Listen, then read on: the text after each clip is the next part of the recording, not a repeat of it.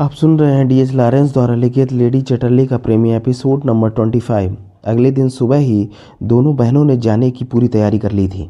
कोनी जब क्लिफर्ड से मिलने गई तो उसने पत्नी की आँखों में झाँक कर देखा।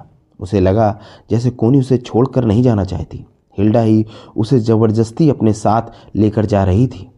उसका दिल दहाड़े मार कर रोते हुए कह रहा था, कोनी को जाने से रोक लो। क्लिफर्ड रोक लो उसे, लेकिन क्लिफर्ड ऐसा नहीं कर सका।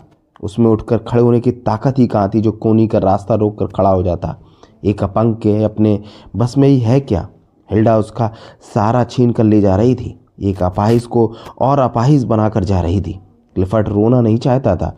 वह कोनी से अब भी मोहब्बत करता था। अपने आंसुओं की बेड़ियाँ उसके पैरों में नहीं डालना चाहता था, लेकिन यह कमबख्त आँसू कोनी की पीठ मुड़ते ही उसके चेहरे पर फैलते चले गए। कोनी उसे पीठ दिखाकर चली गई थी, लेकिन वह तो युद्ध में पीठ नहीं दिखा सकता था। हिल्डा लंदन पहुँचते ही कोनी को अपनी फैमिली डॉक्टर के पास ले गई। डॉक्टर ने कोनी का चेकअप करते हुए कहा, मैंने तुम्हारा और क्लिफर्ड का फ़ोटो कई समाचार पत्रों में देखा था, लेकिन तुमसे मुलाकात आज ही हुई है। जहाँ तक तुम्हारी सेहत का सवाल है, वह काफ़ी चिंता का विषय है। अब मुझे क्या करना चाहिए? कोनी ने सहमे हुए अंदाज में पूछा। तुम्हें करना कुछ भी नहीं है, बस खुले वातावरण में घूमना है। क्लिफर्ड साहब से कहिए कि वह तुम्हें विदेश यात्रा पर ले जाए। वैसे भी तुम्हारी उम्र घूमने फिरने की है मौज मस्ती करने की है, लेकिन हाँ तुम्हें अपने मन पर पड़े बोझ को उतार कर फेंकना होगा, वरना फेफड़ों पर बहुत बुरा असर पड़ेगा। हिल्डा खामोश बैठी डॉक्टर की बातें सुन रही थी। उसके चेहरे से ऐसा लग रहा था जैसे वह मन ही मन किसी निश्चय पर पहुँच चुकी हो। जब वे दोनों घर आई तो उसी समय मैकेलिस आया और आते ही कहने लगा, मुझे अभी अभी पता चला कि तुम लंदन में हो कोनी ने उसकी बातों का कोई जवाब नहीं दिया, बस चुपचाप बैठी हुई कुछ सोचती रही। मिकैलिस ने सोचा था कि कोनी उसे यह देखकर खुश होगी, लेकिन उसकी आशा पर पानी फिर गया था। कुछ ही देर के लिए वह खामोशी छा गई थी, मगर मिकैलिस ज़्यादा देर चुप बैठने वाला नहीं था। इसलिए कोनी की ओर देखते हुए फिर कहने लगा, क्या बात है कोनी, तुम इस तरह गुमसुम क्यों बैठी हो? तुम तो एकदम बदल गई हो। क्या तुम बीमार हो? अगर तुम बीमार थी तो फिर मुझे क्यों नहीं बताया? आओ, सिसली घूमने चलें। थोड़ा मनोरंजन हो जाएगा। गोली मारो क्लिफर्ड को। उसे तलाक दे दो।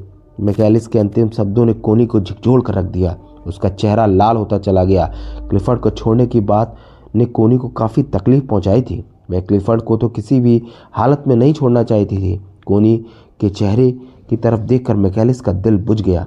हिल्डा भी मैकेलिस को अच्छा आदमी नहीं समझती थी, लेकिन उसका मानना था कि क्लिफर्ड की तुलना में दुनिया के तमाम पुरुष अच्छे हैं। हिल्डा जो सोच रही थी, हो सकता है कोनी उसे ठीक ना समझती हो, उसे लंदन में अच्छा नहीं लग रहा था। क्लिफर्ड के बगैर उसे सब कुछ सूना लग रहा था। उसने हिल्डा से रैगबी वापस चलने की जिद की। पहले तो वह तैयार नहीं हुई, लेकिन कोनी की जिद के आगे उसे झुकना पड़ा। रैगबी वापस आकर हिल्डा ने क्लिफर्ड को डॉक्टर का पर्चा नहीं दिखाया था। वह यहाँ से जाने से पहले क्लिफर्ड से खुलकर बातचीत करना चाहती थी।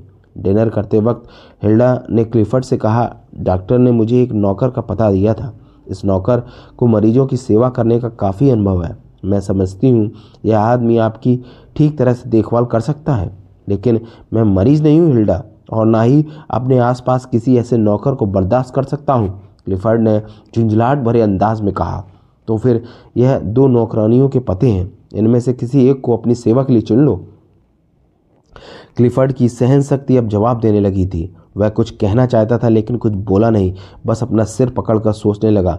हिल्डा भी इस बात को समझ चुकी थी कि क्लिफर्ड उससे कुछ कहना चाहता था, लेकिन कहने के बजाय उस वक्त को अपने सीने में दबा दिया था। शायद इस वक्त वह बात को टालना चाहता था, मगर वह तो आज ही फैसला करने के मूड में थी, इसलिए क्लिफर्ड की ओर देखकर फिर कहने लगी, अगर तुमने मेरी कोई बात नहीं मानी, सर क्लिफर्ड तो मैं कल ही पिताजी को फ़ोन करके बुला लूँगी। फिर हम लोग कोनी को अपने साथ ले जाएँगे। इतना बड़ा फैसला करने से पहले क्या तुमने कोनी से पूछ लिया है?